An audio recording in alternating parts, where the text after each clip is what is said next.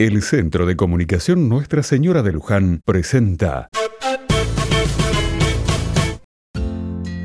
Otra mirada. Hace unos días me encontré con Javier, un hombre del barrio muy trabajador y muy cuidadoso de su familia. Apenas lo vi me di cuenta de que algo le pasaba. Siempre tiene una sonrisa en la boca y en ese momento tenía un rostro muy abatido. ¿Qué te pasa, Javier?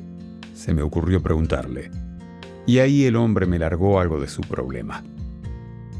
Me dijo que su hijo tenía un problema de salud, que no era serio, pero que tenía que enfrentar un tratamiento que le costaría mucho dinero, o al menos se trataba de una cantidad que le costaría conseguir.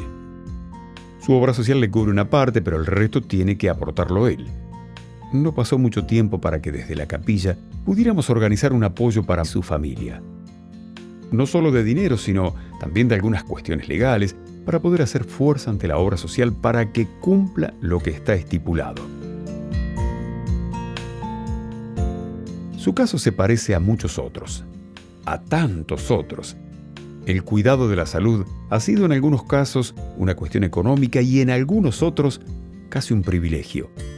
Además, hay situaciones que se tornan una lucha entre trámites y reclamos.